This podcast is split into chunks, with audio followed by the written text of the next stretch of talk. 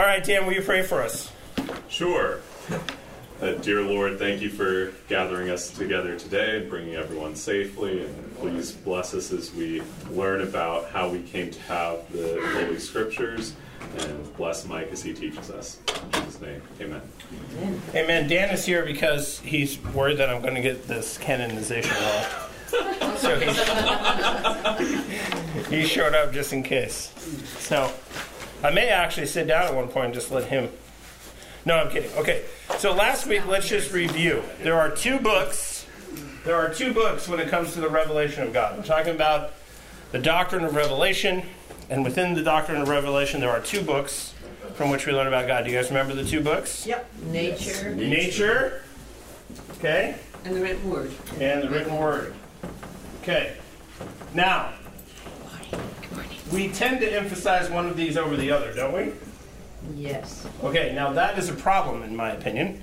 Uh, the book of nature is just as important as the book of scripture. But, uh, and, and so in one sense, they're equal, but in another sense, they're not equal. Okay, and why are they not equal? Well, here, here. One is the revelation. Well, they're both revelation. I They're guess both revelation. We get a lot more details in the scripture. Yes, you, you will come through nature to know that there is a God, but you will never come to find out what his name is or what he has done. Yeah. Even the concept of, res, uh, of death and resurrection exists in nature, but the idea that there is a death and resurrection on my behalf uh, is not in nature. Okay, so that's what we talked a lot about last week. Um, and what is, if you if you want to talk about this concept of two books, if you turn to your Bibles in Psalm 19, this is us equipping the saints. Psalm 19 is all you ever need for this doctrine.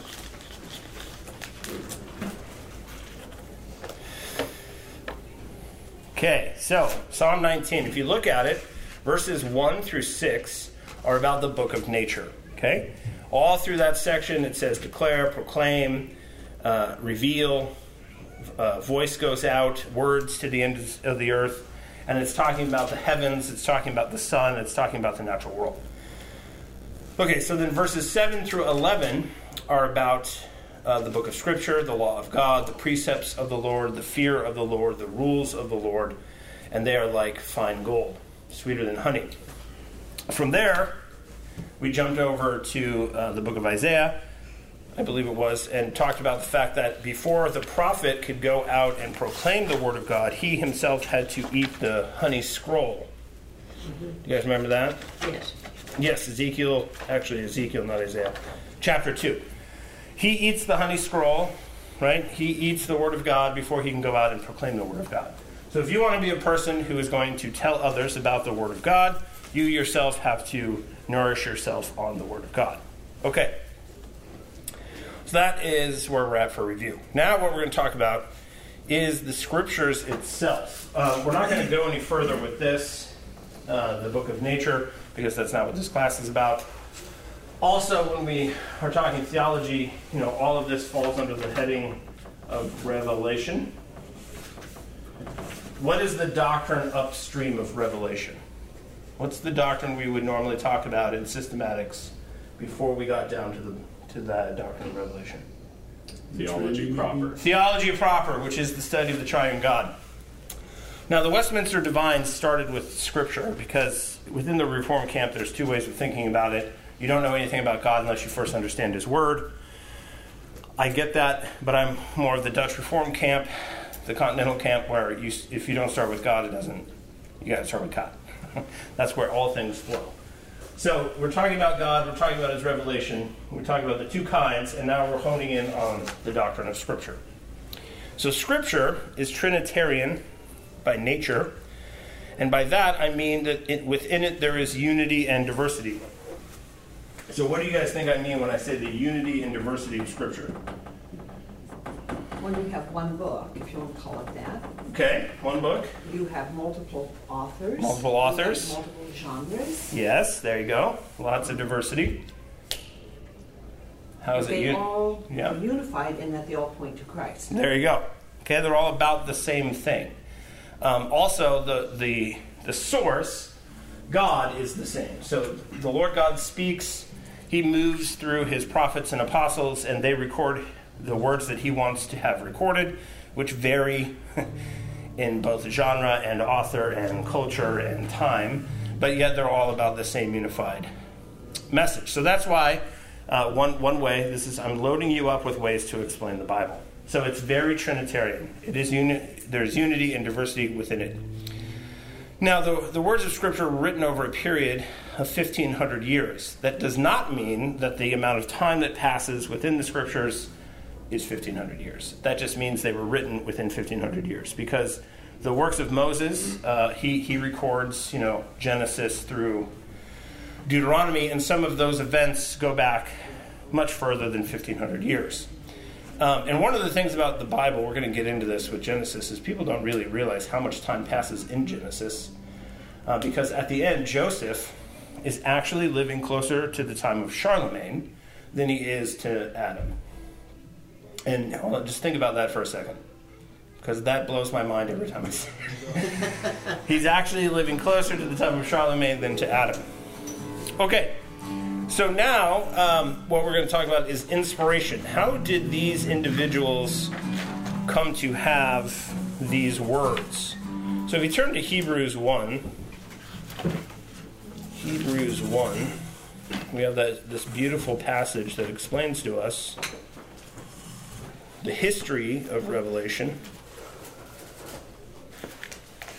If somebody wants to read it when they get there, that'd be just fine with me. One one. Uh, we'll do one and two. Long ago, at many times and in many ways, God spoke to our fathers by the prophets. But in these last days, He has spoken to us by His Son, whom He appointed the heir of all things, through whom also He created the world. Okay. So he used to speak in lots of different ways to lots of different people, but now in the age in which we are we are living, he speaks only through his son.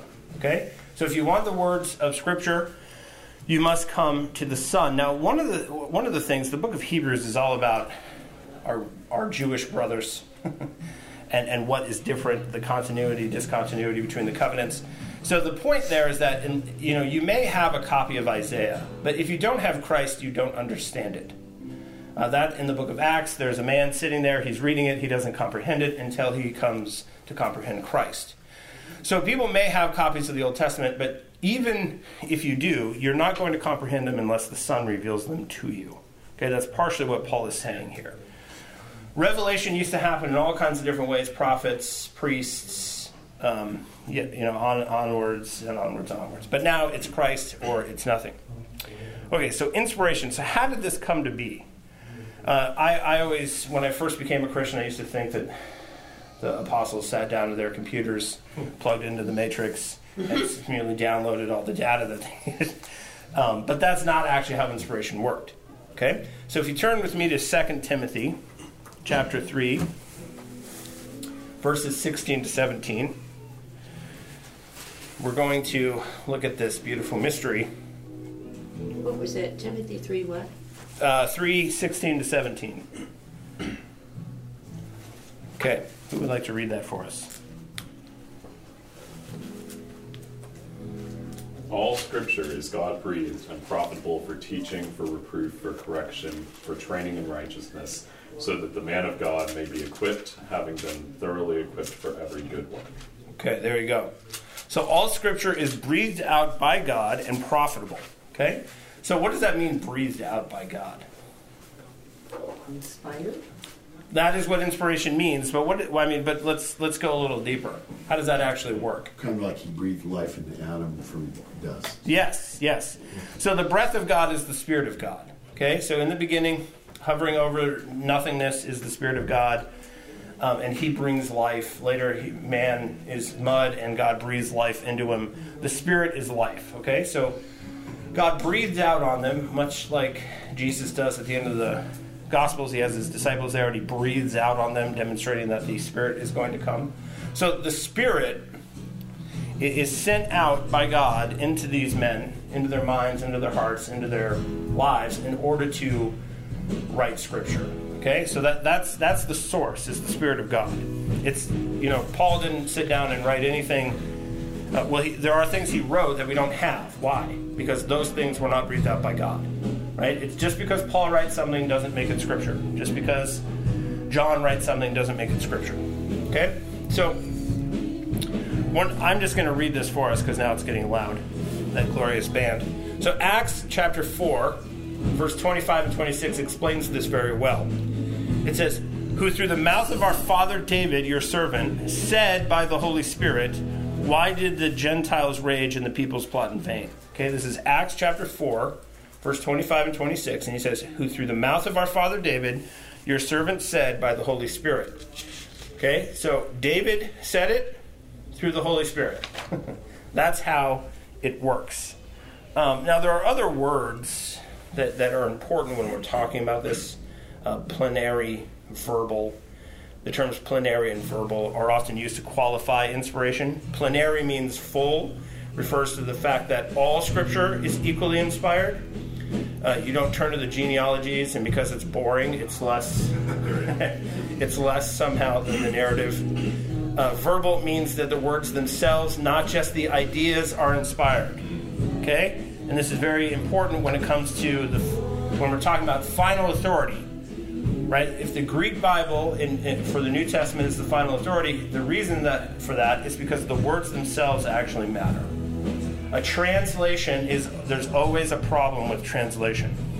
I'm not I have no problem with translation, don't get me wrong, but it's always a problem because it's not the actual words. You're you're at best uh, translating concepts. Has anyone ever read like a version of the Greek Bible where they just translate the words without considering how if it makes any sense? It's horrible. Sounds It's like Yoda. Yeah, it sounds like Yoda, and you get lost very quickly.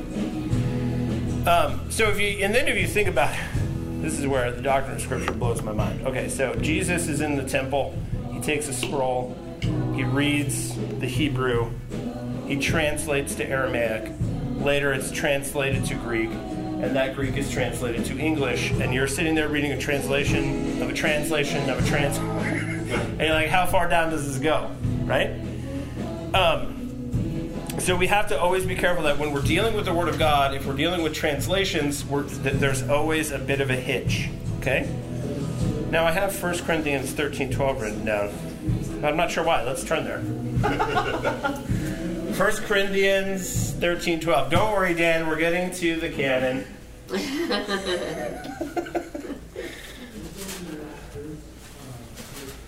First Corinthians 13 12. I have it here and I have no idea. Why? You guys can enlighten me. For now we see in a mirror dimly, but then we shall see face to face. I know in hmm. part, but then I will know fully, just as I am fully known. See, I know how my mind works. Notice how I mentioned the fact that there's always a hitch when we're talking about translation. It's because we're looking at something even now dimly. Okay, so so in the book of Revelation, for example, how many of us are often confused by that book? As best as I could explain it, I'm still a little confused. You're still a little confused. When I explain the Trinity, when I explain anything from Scripture, we're still only looking at whatever we're looking at dimly, especially if it's translation. Um, and so I think, you know, remembering that, you know, there's so many problems with Protestants in the Bible. Uh, one of them is the fact that, you know, I, I carry this, this is my obedient servant. He goes in the bag, I put him in. He does the thing I want him to. He absorbs ink the way I want him to. He, he, I stand over him and I judge what I read, and, and I can translate it for myself. And it's it's just I am its boss essentially. And I think that part of what we lose with the fact that Bibles are so um, available to all of us is the fact that it, we are looking at something dimly, even though we're looking at it with the Holy Spirit. Okay. So there's always mystery there. There's always more to it. There's always um, it, there, there's always this temptation to stand over it opposed to letting it stand over us. Okay. All right. So now we're going to talk about the canon. Yay! Yay. now, what does the word canon mean? Rule. Rule. Okay. So if you think of like a ruler, and you have the lines on there. This is rough. Forgive me, Laura. Okay? Now, what do you do with a ruler? A measure. You measure other things, right? I, ha- I have a picture that I went to buy a frame for, so I get out the, the ruler and I measure how big it is so I know how big a frame to get. So that's why they call it the canon, because it is the rule by which we me- measure other things. Uh, my kids read books, and I say, okay, let's measure this now. Let's get out our Bible and let's measure this story that you're reading, and let's let's compare it, let's contrast it, let's this idea that we've heard, current events. so it's not something. It, it, it is something that you're using all the time to measure. Okay, you're measuring words, actions. Okay, it's God's intention to speak personal words to us Words that have more authority than any other. These words govern our use of all other words, of all other sources of knowledge. Okay, so I cannot open the Bible and figure out how to fix my Honda, but I can, I, right? But but but I use the Bible to figure out what I do with my Honda, and that is not drive over people, right? um, yeah, right? Unless, and, and I know that it has to be licensed, it has to be insured because I believe in Romans 13, and so I go and I and, and I, even me, I know people are surprised to hear me say that sometimes, but lawful authorities have their place. And so I, I know how to do things because of the Bible. Not necessarily all human knowledge, but it's, it's how I measure all human knowledge. Okay. The other thing about um, the Bible, those of us who stare into it as much as all of us do, forget something. And if we turn to Deuteronomy 31, the Bible is itself a covenantal document. Okay, it works just like the Constitution does in our own country, or it, the way the Constitution used to work. Okay, so if we go to Deuteronomy 31, verses 26 to 28. I'll read it for us. So take this book of the law and put it by the side of the ark of the covenant of the Lord your God that it may be there for a witness against you. For I know how rebellious and stubborn you are. Behold, even today, while I am yet alive with you, you have been rebellious against the Lord. How much more after my death? Assemble to me all the elders of your tribes and your officers, and I may speak these words in their ears and call heaven and earth to witness against them. So they, they took a copy of the law and they put it in the ark. And, and, and the reason that it was there is it was a witness against Israel. The, the Bible was watching them. And the Bible on the last day will be there as a witness against you. Because as, as try as you might, Jesus will get out a copy of Colossians and be like, well, it says it right here in black and white, and you had every opportunity to learn it, to learn what it meant, to learn how to apply it, and you didn't do it. And I think that this is another way where we have to remember this, otherwise, we are its judge, it's not our judge. Okay? He, uh, the scriptures will be there, personified on the last day, judging you and, and what are they going to think about what you're doing or not doing? Okay. And they always carried uh, a copy of it in the ark. It was always a witness against them. And then later the prophets talk this way as well. Um, because they, they come with a writ of divorce to Israel. That's what the latter prophets is all about. And the witness against them is the word of God that they have in their midst. Okay? All right, so the Old Testament canon. Does anyone know how we came to receive the Old Testament books as the Word of God? Why, why, why when we talk about uh, canonicity, do we not usually talk about the Old Testament? If you actually go and find out, there's not much about it. It's almost always about the New Testament. Laura? I'm, I'm guessing, but you know, when they put the Septuagint together, was that at the point where they decided it, or was it prior to that? Because that was because that was before Christ. Yeah. When they put together the books of the Old Testament Mm-hmm. and translated them into. hmm I would say around about that time, yes, because they used to have lots of scrolls. Um, in, in there, you know, the Septuagint is, is surrounded in mystery. Actually, there's a lot of mystery to it. But we know that earlier, the latter prophets at the end of the Old Testament were compiling things. Okay, the Book of Psalms is compiled, the Deuteronomistic history is compiled. So I think that they were used to gathering a lot of scrolls and condensing them down. And I think the, the um, Greek Old Testament is an example of, of a, the end of a process that, that they went through. Um, because there are a lot of books. right? have, you, have you ever read Chronicles? And they're like, oh, where are all the books that, you, that were the source Yeah, material for this? yeah. um, It's not written in the book yeah. yeah, and, and I, you know, Augustine referred to the Jews as the bookshelf people. They were a walking bookshelf for Christians, and we owe like he he spoke very highly of of Jews, simply because they had guarded God's word so well, um, better than we realized. Because they found in, in the in the Dead Sea amongst the Dead Sea Scrolls they found a copy of Isaiah that was more ancient than anything anyone had ever heard of. Uh, and then they compared it to a copy of Isaiah that we have from like 1100 AD, and, the, and it was the same. Okay, and, and now there's something about what God was doing through that process, but the Jews took very careful. Um, they were very careful with it. Now, specifically, okay, by the time Jesus comes, he states very clearly what is and what isn't in the Old Testament. Um, Jesus re- says that they, he refers to the Old Testament as uh, teaching eternal life. In 2 Timothy, Paul mentions the fact that Timothy learned everything that he learned uh, because he had read the Old Testament.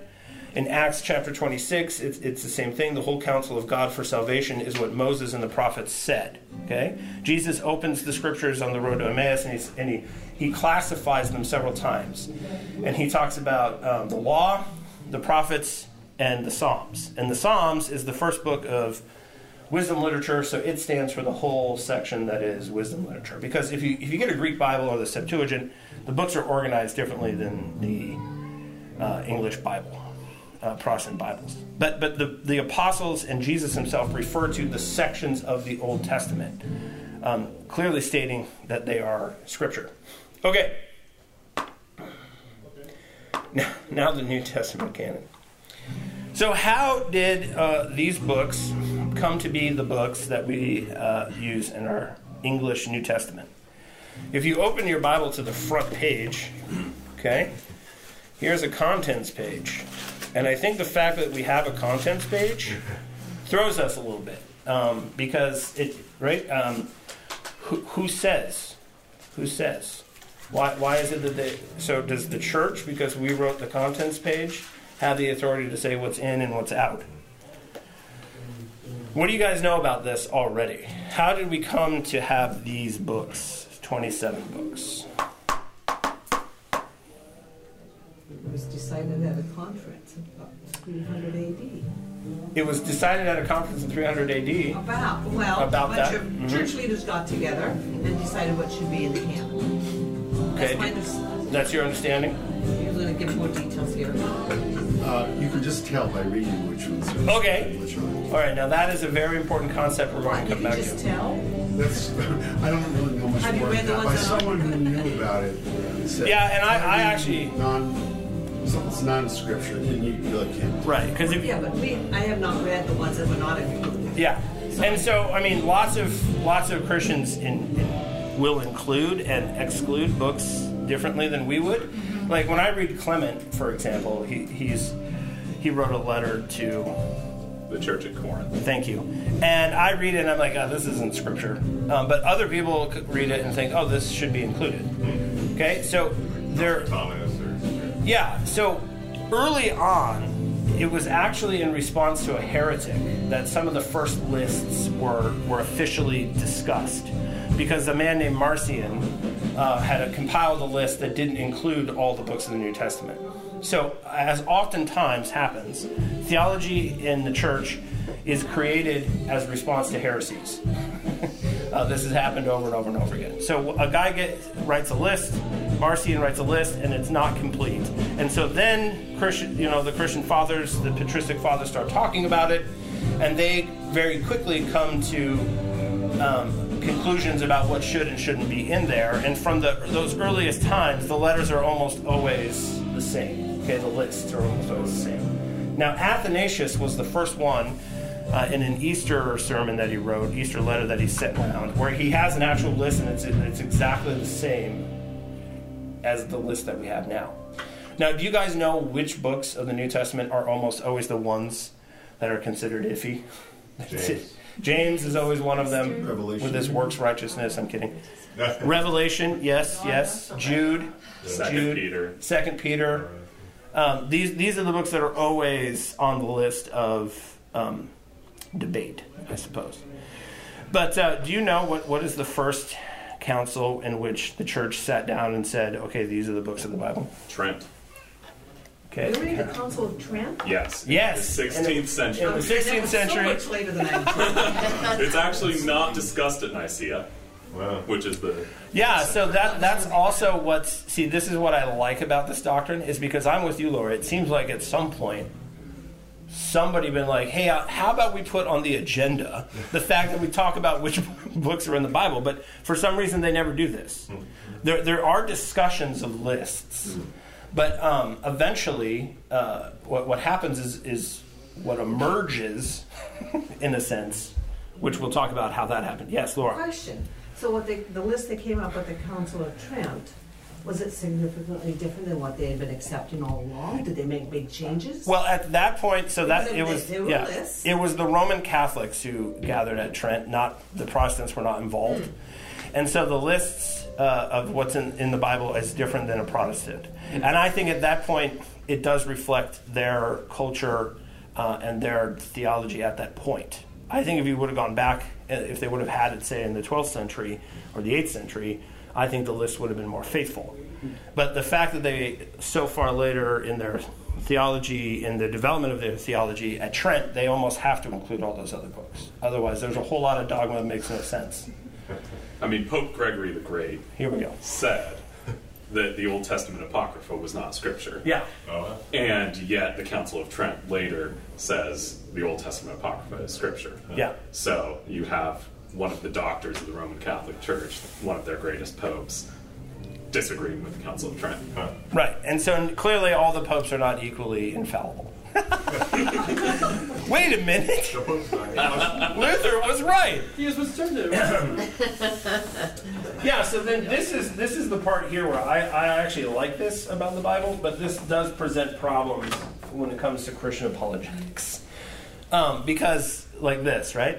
Uh, one one pope says that this this group of books shouldn't be included. Uh, th- a thousand years later, this other pope says, yeah, they should, and and you have all this kind of problems. So you have to um, we have to have some criteria. There has to be some criteria, okay? But but if we go into the the Bible itself in the New Testament, as as you were mentioning earlier, why does the Bible itself tell us? How, how does the Bible explain our recognizing the books of the Bible or not recognizing the books of the Bible?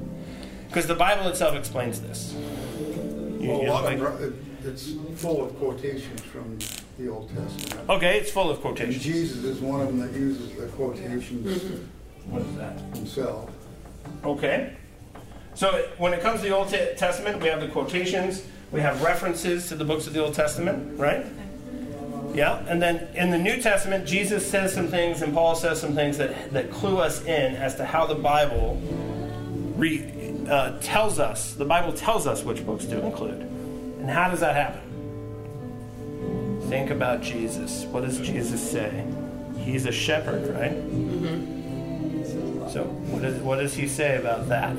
His being a shepherd, we being sheep. That's throughout the Old Testament. Well, no, in the New Testament, let me just go right to it. the sheep hear his voice. The sheep him. hear his voice and follow him. Okay? So when I pick up the, the a letter by Clement to the church in Corinth, I do not hear the voice of Jesus. I pick up 1 Corinthians and I do. Okay? Now, over time, the church, part of, part of her responsibility is following the voice of her Lord and differentiating between the voice of the Lord and what's not the voice of the Lord. Okay? Luke sat down and he says, I want to make an orderly account of the gospel. So he's reading all kinds of things, he's researching all kinds of things, and and he recognizes the voice of the Lord Jesus from what he's read, and then and then his orderly account is the voice of Jesus. Okay? So all those other things that he read are interesting, all those other things were helpful to him, but they were not included because they were not the voice of Jesus. And so when you get down to the right, the, the book of James, um, why is it that some people don't hear the voice of Jesus throughout time? What what might be a problem with the book of James? Martin Luther called it um, straw fit only for a stable. And I'm a happy horse. Yeah.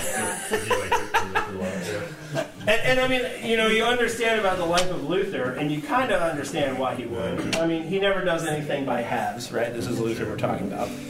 Um, but why? Why might the book he was of a, you know, James? sola fide, you know, only anyway. Yes. So. Show me your faith, I'll show you my works. And Luther's like, get that out of here. Okay? But luckily, what we have is over a long period of time, like he was mentioning various men um, who were leaders in the church stated in letters, um, in, um, in, in compiling books themselves, they, they, they identified the voice. Okay, and over time, the church recognizes the voice of the Lord versus the, those voices which are not. And so the book eventually comes together through this sort of natural process of our simply recognizing which ones are in or out. Um, John the Baptist saw Jesus and he said, Behold, the Lamb of God. Okay, now, was his saying that, did that, did that make Jesus the Lamb of God? No, he, he was. he was all by himself, and simply John is recognizing the fact that he's the Lamb of God. Okay, so that's how essentially you read the book of Acts and you say, Behold, the Lamb of God. Okay, you read the book of Revelation and you say, Behold, the Lamb of God. Okay? Now, all of that being said, over time, scholars have actually come up with a list of things to help us. Okay? One of them is apostolic origin. Did the apostles write these things? Okay, if it's if it's not written by an apostle or someone speaking on an apostle's behalf, then it is not scripture. Okay? So Clement wasn't speaking on behalf of any of the apostles. Uh, even Polycarp, uh, that mighty man of the faith, um, he didn't. He, he was an assistant to John, the apostle, um, but he didn't write. None of his works are considered uh, part of the canon because he wasn't writing on behalf of an apostle. Okay, it has to have an apostolic source. Now, why do you guys think that is? Why does it have to have an apostolic source? It's like that game where you whisper something in someone's ears. Every time you transmitted information, could get lost. Yes, yes. Right, we, because Jesus, um, his relationship to the disciples and the apostles is such where he, that was part of what he was. He was sending them out as ambassadors uh, to declare uh, the the rules, the laws, the thoughts of the Lord Himself. Okay, so the second one is that it must be theologically consistent with the rest with the rest of Scripture. Okay, the rule of faith matters here. Have you guys ever read like uh, Bel and the Dragon from the Apocrypha? I have, yeah. Yeah. So, I mean, what do you think? Do you think that that's uh, consistent with? That was Yeah. I didn't know what to make of it. Yeah, and I mean, the bo- I I, I read the Something Bel and the Dragon. Daniel, or done by Daniel. yeah. It, it, it's some weird. It's like a comic book version of what Daniel was doing. Anyway, um, not to be too crass, but yeah, and I mean, isn't there one of the books where they talk about Lilith and Adam's first wife, and yeah, that, um, and so you start reading that, and you're like, what? Which our beloved C.S. Lewis, who was an Anglican, uh, we were just recently talking about that, put those the words about that into the mouth of The beaver. the beaver, Mr. Beaver. in Narnia.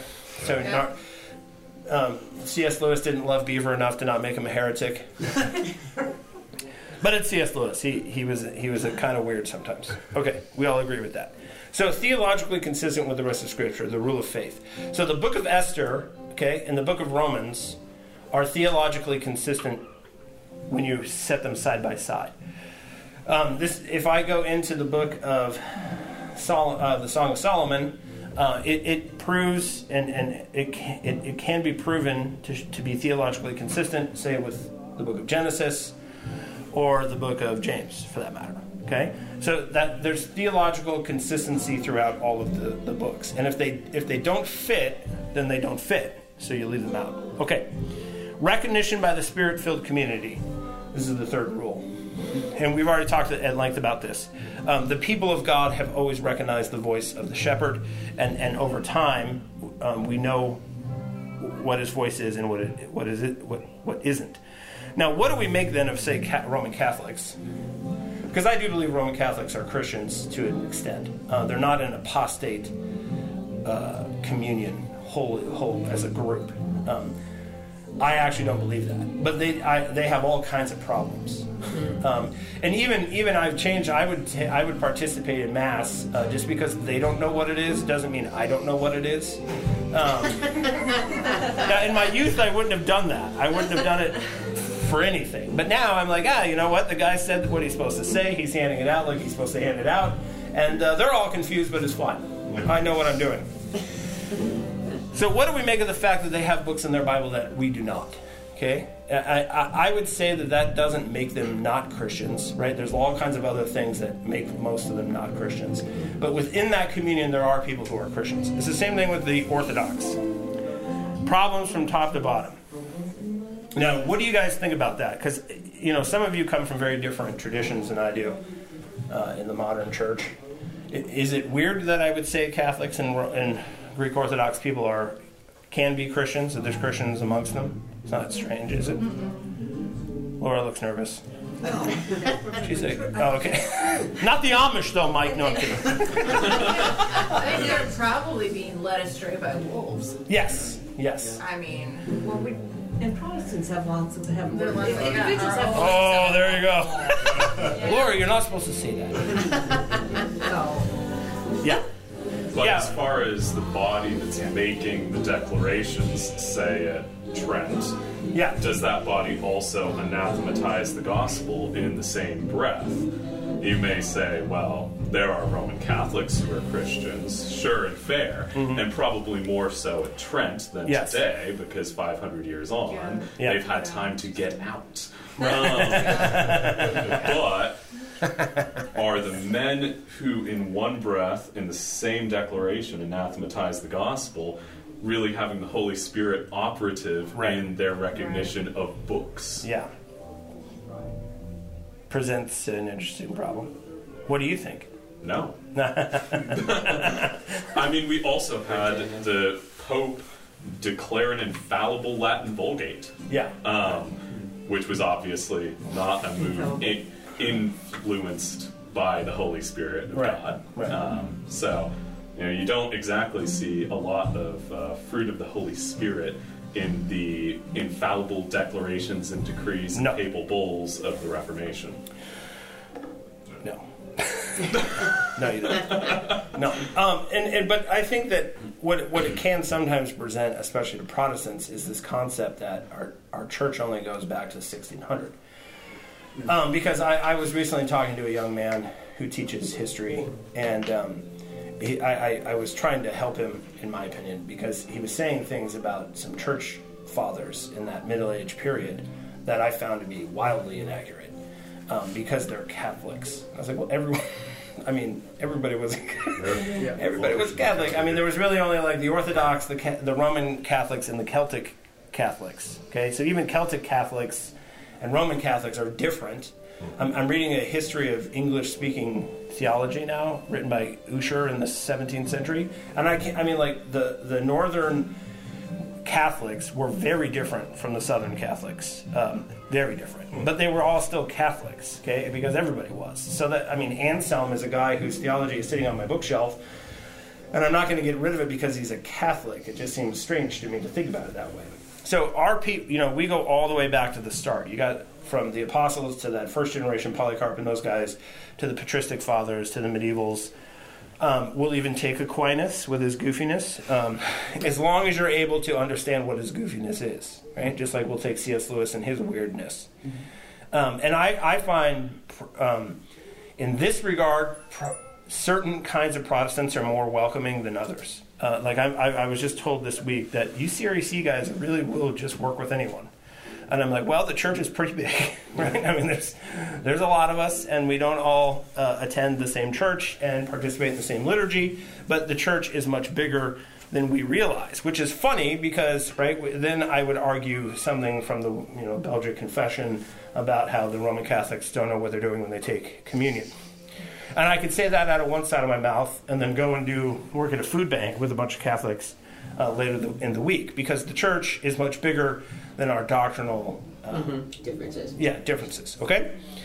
So when it comes to Scripture, just because there are communions who have different canons, um, doesn't make the right. They have at least the real canon within that group. so I mean, it, it is something that I, I think as as the church progresses and we mature, it's one of the things that has to get worked out. Just like the creeds are different. I mean, how do you have ecumenical creeds where they say them differently than we do? That that is on on the surface of it a problem. Okay, so did I miss anything? You love this doctrine, canonization. Any thought? Any thoughts you'd like to add before I get to the self authenticating? Go ahead. I love the self-authenticating. model.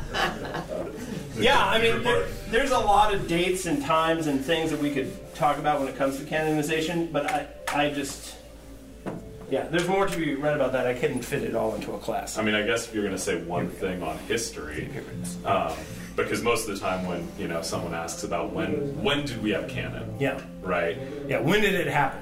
Well, ultimately, right, all of the first century Orthodox books that have a shot of being apostolic are in the canon, and none of the others were ever considered. Yeah. Thomas was never considered. It doesn't appear on anybody's list ever. It never appears hmm.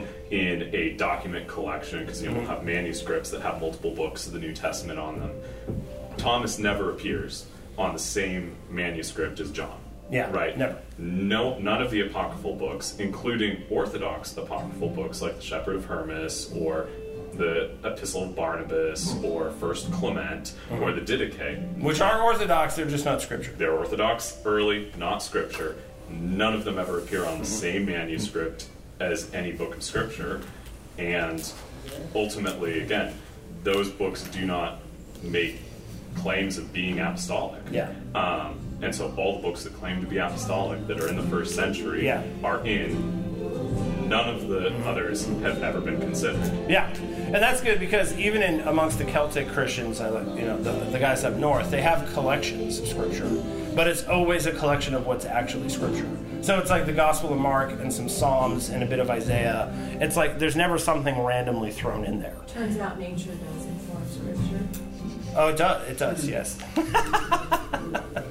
I'm just saying people everywhere recognize the basics, whether or not. Yes. Whether they agree that they are the voice of God or not. It seems like our our day and age gets tripped up over the official term maybe of canon. Mm-hmm. I'm not really understanding because we haven't had the official s- name or title all throughout the history of the Bible, but Yeah. it's always been there. Just now we get tripped up over the title of official. Right. canon. Well, because people don't like that boundary. Yeah. Yeah. Because they want to inform the Bible, not have the Bible, Bible inform them. inform them. Yeah. Just get rid of Paul. Everywhere Would be happy. That's true. Just saying. Yeah, and I mean when it you know in Second Peter, in Second Peter, Peter himself refers to certain letters of Paul as being uh, scripture, which I always find hilarious. Um, just because of how it works. Because Peter was there with Jesus, right? And then and then Paul comes along later and, and displaces him in a certain sense, puts him in, and then rebukes him in front of a bunch of people. And and here Peter is showing his, his the hard earned humility in recognizing the fact that this guy actually is writing the you know scripture. We're going to now take what Paul says and we're going to lay it next to what Moses says. Um, and I think that that is far more profound than most people realize. That, that one man is recognizing that in another man. Um, yeah, I think we ran out of time for self authenticating. So we'll start with that next week. Okay? All right, thanks, guys. Thank you. Thank you. Oh, you're welcome. Oh, I have handouts. So next week, we're going to be talking about um, interpretation. And so here, this is your reading for next week, is the, the story of the Bible in two pages. Okay, because we're going to be talking about grand sweeping themes. Themes of the Bible.